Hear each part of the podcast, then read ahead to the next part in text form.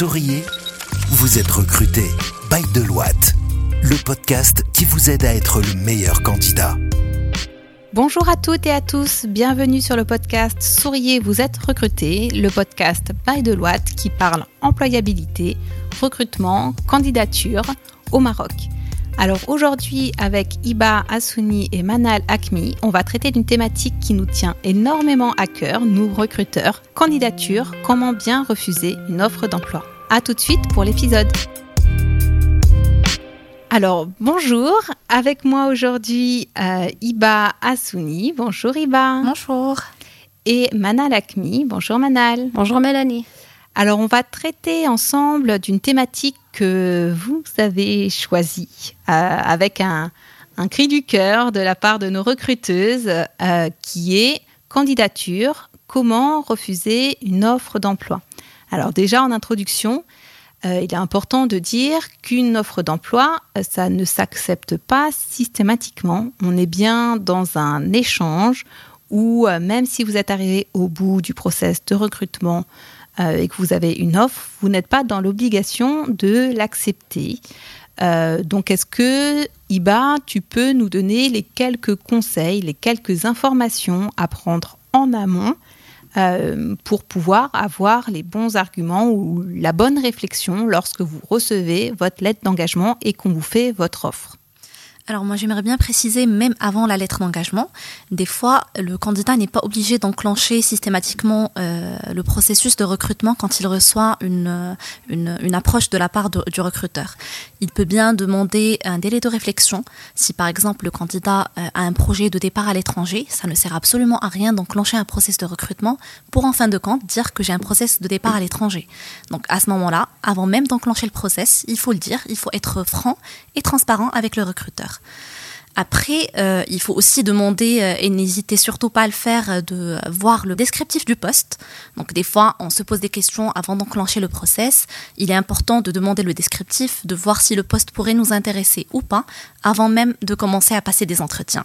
Donc venons à, pour répondre à, à, ta question par rapport à la signature de la lettre d'engagement, quand le candidat finit son process de recrutement, il n'est pas obligé de répondre tout de suite quand le recruteur lui fait l'offre. Il peut bien demander, et c'est tout à fait légitime, un délai de réflexion pour bien mûrir la réflexion justement et voir si c'est une offre qui pourrait l'intéresser. Euh, prendre le temps de se poser des questions. Et si euh, justement on a des interrogations, il ne faut surtout pas euh, hésiter à appeler le recruteur ou l'opérationnel des fois même pour pouvoir poser toutes les questions qui nous traversent l'esprit avant de donner une réponse. Donc le, le, recruteur ou manager ne vous tiendra pas rigueur si vous ne répondez pas sur place. Bien au contraire, il faut prendre le temps de réfléchir et répondre avec toute transparence. Super. Donc, j'ai entendu, on n'est pas obligé de se lancer dans le process de recrutement, même si on est chassé par approche directe. Après, si on veut quand même, par curiosité, avancer, passer les entretiens, euh, on pose souvent la question au candidat est-ce qu'il a d'autres process en cours euh, Est-ce que, Manal, tu peux nous faire part notamment de ton expérience sur les principales raisons, motivations qui fait que les candidats euh, refusent les offres voire les acceptent, puis se désistent. Une fois on arrive à la, proposition, bah, généralement on fait une proposition euh, selon les PS euh, du candidat, selon les, conditions, les PS, les prétentions salariales, ce qu'on avait discuté lors du, du, processus de recrutement. On rédige une lettre d'engagement, c'est sorte de, de compromis, c'est-à-dire accord euh, avant, avant l'intégration, avant la préparation du contrat. Donc les principales raisons, c'est contre-proposition de la part de l'employeur actuel sur la base d'une rémunération. Des fois, nous, on ne peut pas faire une autre contre-proposition parce qu'on a des rémunérations qui sont alignées avec nos, nos, grilles salariales, on a des budgets qui sont déjà bien définis avant d'entamer le processus de recrutement. Donc ça, c'est contre-proposition de la part de l'employeur actuel. Des fois, c'est question de conditions de travail. Je parle conditions de travail d'une façon générale, ça peut être la localisation de la société. Pour des gens, euh, je dis, euh, qui habitent là-bas, la société elle est sur Casa, donc ils, ils commencent à penser euh, navette. Des fois, c'est horaire de travail. Heureusement qu'aujourd'hui, on a un système hybride. Ça nous facilite la tâche pour avoir des gens même de Rabat ou hors Casablanca. Des fois, c'est question de, de, de, divergence par rapport à tout ce qui est euh, descriptif du poste, où euh, des fois, il reçoit euh, une, promotion c'est-à-dire au-delà de la, contre-proposition salariale, une promotion de la part de l'employeur actuel. Des fois, c'est en termes d'évolution ou perspective par rapport au, au poste proposé. Donc, il y en a beaucoup de, de, raisons, mais généralement, généralement, sur la, c'est-à-dire sur la base de mon expérience, c'est toujours des, contre-propositions. Surtout s'il est dans une zone de confort, s'il est bien avec l'employeur actuel, et surtout si elle n'a pas postulé, c'est-à-dire qu'elle n'était pas à la recherche active. C'est nous qui allons partir, euh, partir le, le, chasser directement euh, sur LinkedIn. Donc moi, j'entends bien. En plus, chez Deloitte, on a une démarche euh, qui est honnête et transparente, c'est-à-dire qu'à partir du moment où on contacte le candidat et qu'on lui fait une proposition, on lui envoie tout de suite dans la foulée une lettre d'engagement que moi personnellement en tant que DRH je signe, je tamponne et qu'on envoie à tous les candidats sans aucune garantie euh, en retour. Euh, je peux vous confirmer de par mon expérience que c'est pas le cas partout et même dans certaines structures, on oblige le candidat à démissionner, de présenter sa démission pour pouvoir lui donner la lettre d'engagement et pour pas qu'il aille jouer aux enchères avec son employeur actuel avec sa, lettre d'engagement. Donc le choix chez Deloitte qu'on fait, c'est qu'on est honnête, transparent. À partir du moment où on fait l'offre, on envoie par mail une lettre d'engagement signée, cachetée. Et effectivement, l'une des raisons qui fait que euh, le candidat euh, bah, accepte, parce qu'on lui envoie la lettre d'engagement, et ensuite se désiste, parce qu'on a bien compris qu'il y avait deux choses. Hein. Soit on vous appelle, on vous fait l'offre, vous dites oui, on vous envoie la lettre d'engagement, euh, soit vous dites non. Mais c'est vrai, ce qui nous arrive la plupart du temps, c'est que les gens acceptent, et derrière ont des contre-propositions à partir du moment où ils vont déposer la démission chez leur employeur actuel, que ça soit en termes d'augmentation, de promotion, d'intérêt du projet, parce que euh, ils sont pas forcément au quotidien euh, avec un, dialogue euh, ouvert auprès de leur employeur en disant ce qui ne fonctionne pas. Et au moment où ils déposent leur DEM, et c'est ce qu'on fait nous aussi, aussi chez Deloitte, on organise des interviews, et c'est là où le candidat va parler de ses prétentions salariales, va parler de ce qui lui va pas dans son projet, va parler de ses contraintes, et l'employeur peut faire un effort pour adapter tout ça pour garder son candidat. Alors, Iba, est-ce que tu peux nous dire, dans ces cas-là, qu'est-ce qu'on peut faire? Si, À la fois, si on, souhaite changer d'emploi ou si on souhaite rester chez son employeur, quelle est la bonne démarche à entreprendre auprès du recruteur euh, qui vous a fait l'offre pour la nouvelle opportunité? Alors, quelle que soit la décision, il faut toujours faire un retour au recruteur avec lequel on était en process de recrutement. Euh, je dirais qu'il faut privilégier l'appel téléphonique. C'est toujours plus sympathique. Vous avez passé un process de recrutement, donc vous avez pris le temps d'échanger avec lui, d'échanger avec des managers opérationnels, et il faut bien prendre le temps de faire un retour. Donc il faut privilégier le téléphone, euh, faire un retour en toute transparence, dire les raisons. Si par exemple c'est à cause du salaire, il faut dire que j'ai eu une contre-proposition, et des fois euh, il y a des candidats qui te disent qu'ils ne sont pas prêts à renégocier de nouveau, parce qu'il faut s'attendre à une, une réaction aussi de la part du recruteur. Donc des fois ils veulent rester là où ils sont, ils sont dans, leur zone de confort et la nouvelle proposition leur convient, il faut le dire. Euh, donc il faut toujours jouer la transparence et, euh, et dire les choses telles qu'elles sont. Alors pour les plus timides, euh, il faut envoyer un mail, même s'il faut encore une fois privilégier le téléphone, mais envoyer un mail n'est pas, pas plus mal. Envoyer un mail détaillé avec les raisons pour lesquelles vous, vous refusez l'offre et éviter surtout le ghosting. Donc éviter de ne pas faire de retour et garder une attitude professionnelle jusqu'au dernier souffle. Bah, merci beaucoup. Donc effectivement, c'est pas que dans les relations amoureuses que le ghosting existe. Ça existe beaucoup sur le marché de l'emploi et puis on en a la preuve euh, au quotidien. Est-ce que Manal, tu peux nous dire pourquoi cette pratique de disparition des candidats est problématique pour la structure? Qu'est-ce que ça a comme conséquence Et est problématique pour les personnes qui font ça parce qu'il faut penser long terme et on est sur un petit marché, ça peut avoir des conséquences. Exactement, c'est-à-dire que oui, bah juste pour compléter un peu l'idée de, de Hiba, c'est-à-dire refuser un propal, on, est bien d'accord, on accepte, c'est euh, les règles du jeu. Euh, refuser une propal avec euh, voilà une réponse par mail, par téléphone, on peut aussi comprendre. Ça m'est déjà arrivé que quelqu'un se désiste d'un process bah, parce qu'il a beaucoup réfléchi sur l'offre, qu'elle qu'elle avait un discours très constructif, très précis. Il m'a convaincu, je l'ai laissé en vivier et je l'ai poussé pour une autre opportunité. Et après, on a, on a pu le, recruter chez nous.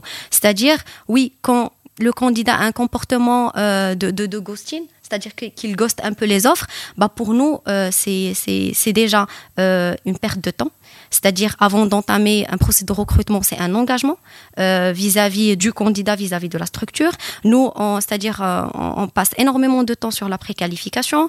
On reste, voilà, on, essaie d'envoyer le descriptif du poste, on essaie d'expliquer le, voilà, le, poste, l'opportunité. Par la suite, il y a d'autres personnes qu'on intègre avec nous sur le processus de recrutement et ça leur prend des fois du, du temps c'est-à-dire des interlocuteurs euh, à l'étranger, des experts métiers ici, des directeurs, c'est-à-dire après tout ce processus de recrutement pour venir, c'est-à-dire le dernier jour et dire, euh, même pas dire, c'est-à-dire avoir la proposition, la lettre d'engagement et disparaître, pour nous, c'est... Euh, bah, si je peux dire ça, c'est blacklist parce que quand vous venez de, le dire, Mélanie, le monde, le monde RH et même, euh, c'est-à-dire tout ce qui est marché de travail, c'est un monde qui est petit. Aujourd'hui, si vous faites un comportement pareil, peut-être qu'avec la personne que vous avez fait ça, peut-être euh, demain, il va switcher euh, dans une structure de rêve, elle va garder le même souvenir.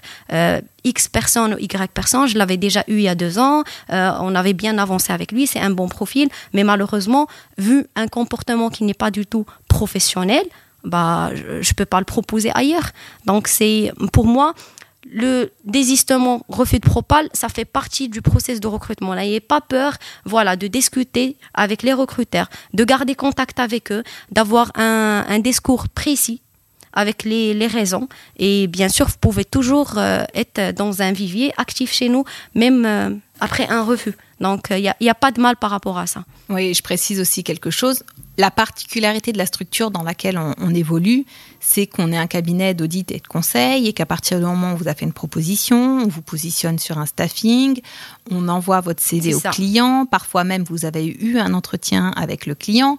Euh, qui parfois est à l'étranger, et en fait ça envoie un mauvais message pour vous, pour la structure, et je pense même pour le pays, hein, parce que nous, on, traite avec des clients qui peuvent être étrangers, en France, en Suisse, aux États-Unis et, ailleurs, et euh, dire, euh, bah, le candidat que vous attendiez, qui était staffé à partir de demain, et bah, il s'est pas présenté aujourd'hui. Euh, ça, vu de l'étranger, c'est très étrange et ça retire toute crédibilité à la firme.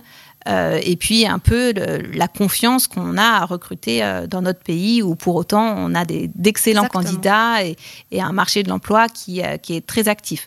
Donc quand vous avez ce type de comportement, ça vous nuit, mais ça nuit également à tout votre environnement. Et nous, ça nous met euh, très mal à l'aise. Exactement. Si je peux juste compléter ton idée parce qu'elle est, elle est excellente, euh, on peut refuser une offre d'emploi, mais il est très important euh, de, la refuser dans les, délais. Parce que refuser une offre d'emploi la veille de son intégration, envoyer un email la veille de l'intégration, bah, ça renvoie une très mauvaise image du candidat et ça, nous, ça met l'entreprise dans une situation désagréable. Donc, c'est aussi question de timing. Refuser une offre d'emploi dans les, dans les délais. Je pense qu'on a fait le tour de la question. Est-ce que vous voulez ajouter quelque chose, mesdames? Oui, on a fait le tour. N'ayez pas peur euh, de, refuser une offre d'emploi. C'est pas du tout mal. Il faut juste euh, savoir comment le faire, euh, par quels moyens et voilà et être euh, voilà être honnête et engagé dès le début. C'est le plus important. Refuser une offre d'emploi sans se fermer de porte. Exactement. Parfait merci beaucoup. Bah merci Mélanie à la prochaine. Bah, podcast qu'on a fait avec beaucoup d'émotion parce qu'effectivement c'est notre quotidien et autant on aime beaucoup voir arriver nos nouvelles recrues euh, tous les lundis matins dans notre structure. Quand on a des désistements ou voire pire des gens qui disparaissent euh, ça nous, ça nous met mal à l'aise. Donc on tenait à cœur, ça nous tenait à cœur de, faire cet épisode pour vous donner les bons conseils parce qu'effectivement, c'est dans les deux sens. On n'est pas obligé d'accepter une offre d'emploi. On peut négocier une offre d'emploi. On peut demander un délai. Et même une fois qu'on a dit oui, même si c'est plus compliqué, euh, et ben on prévient si on change d'avis, si on, si on a un autre projet qui se décante, si on avait un process de recrutement qui nous intéressait davantage, qui finalement aboutit, et ben on prend son courage à deux mains, on décroche le téléphone, on appelle le recruteur. Si on est un peu plus timide, on envoie un message LinkedIn, on envoie un mail et vous pouvez être sûr qu'en tout cas, si vous faites un désistement à IBA, à Manal ou à n'importe qui de l'équipe, ils vont décrocher le téléphone pour vous appeler. Euh, donc on, compte sur vous voilà, pour faire ça. Euh, euh, le plus simplement possible et le plus honnêtement possible. C'est la fin de l'épisode pour aujourd'hui. On vous remercie beaucoup de nous avoir écoutés jusqu'à la fin. Comme on vous le dit souvent, Deloitte recrute en continu. On a près d'une cinquantaine de postes euh, ouverts euh, actuellement dans différents domaines. On vous invite à consulter le site recrute.com pour voir les postes qui sont ouverts, à nous suivre sur les réseaux sociaux, soit sur le fil LinkedIn de Deloitte où on met toutes nos actualités, ou sur nos comptes perso, Iba Assouni, Mana Lakmi, Mélanie Benali. Et à la semaine prochaine pour un nouvel épisode. Écoutez Souriez, vous êtes recruté sur toutes les plateformes de podcast. Souriez, vous êtes recruté, le podcast by Deloitte depuis les bureaux de Casablanca.